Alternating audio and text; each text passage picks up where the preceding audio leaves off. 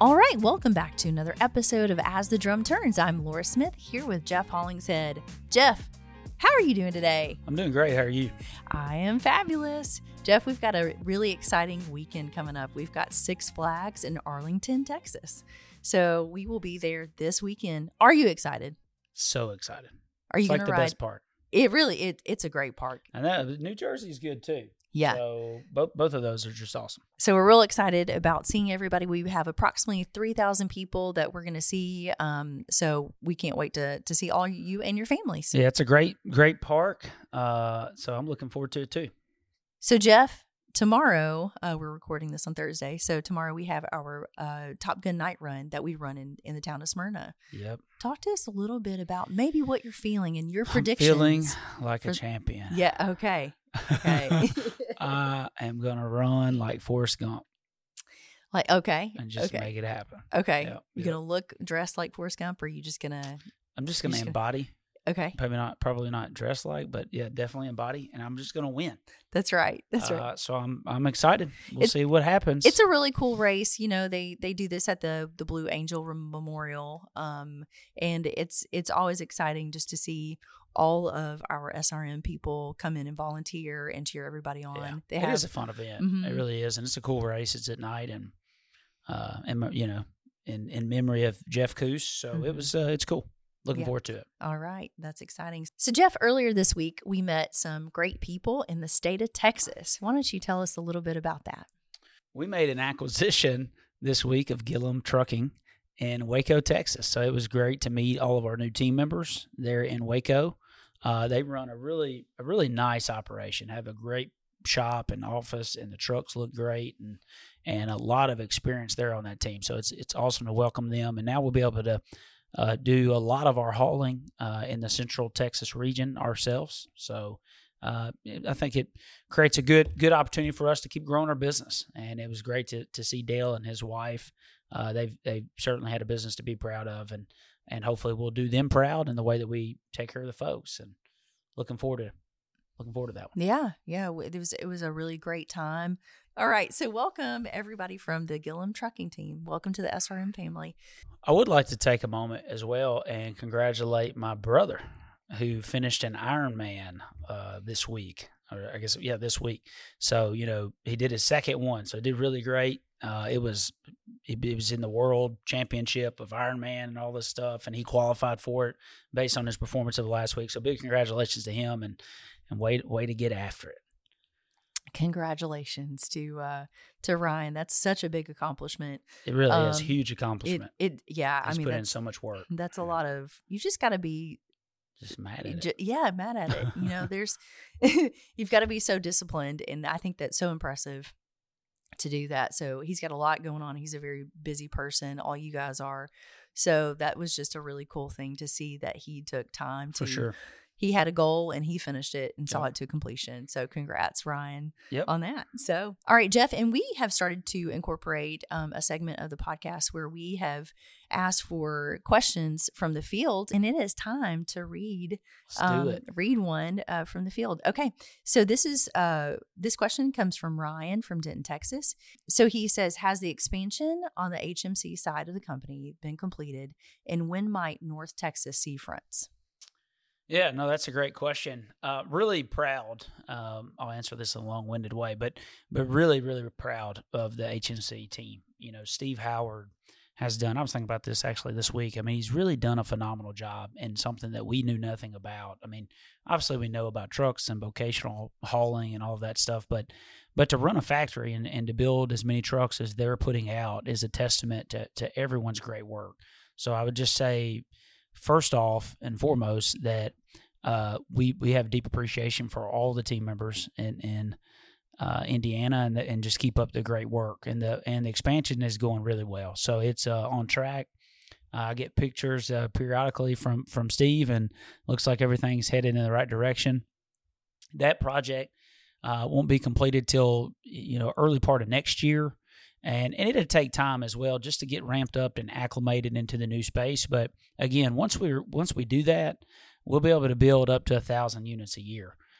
So which is, double what we're going to do this year. Well, those guys are going to do 500 trucks this year. It's looking that way, and or close to it. And that's, it's just huge to go from an operation. And even if they do less than that, to go from an operation, when we bought it, that was doing something like 50 or 60 units, to take that up 10 times is huge. In the same exact space, in the middle of what's been an absolute inventory and parts nightmare, just getting parts through COVID. So, again, great job to everybody. I appreciate that question. And back to the North Texas part, Texas is a huge part of our operation as a company, and it's going to continue to be. And we hope to continue to grow in Texas. And I say all that to say that that's an area that we're going to keep investing in. So hopefully we'll have those new front dumps rolling into Texas sooner rather than later. Awesome. That's a great update. Do you have time for one more? Sure. All right. So this is another question from Texas. And the question is, how does one get recognized for their length of experience and talents within the company? I have seen a lot of promotions and haven't been recognized as a contender, not only myself, but I've also noticed a lot of overlooked talent because one is not part of the buddy system. So, Jeff, how would you respond to that? Well, I appreciate the question. I think that, speaking specifically to a buddy system, I think everyone humanly are they're going to be more comfortable around people that's in their circle. And I think a lot of times that probably does lead to certain people getting promotion over others. So that is a reality. And I'm certainly not sitting here saying that that's fair. And I think it's just a matter of, time that people are recognized for the work and effort that they do. And some people are recognized quicker than others. But for people that want to be moved up within our company, they will have the opportunity to do that because we're such a fast-growing organization, especially, again, speaking to Texas. I mean, Texas is a place we continue to grow and look for opportunities to grow.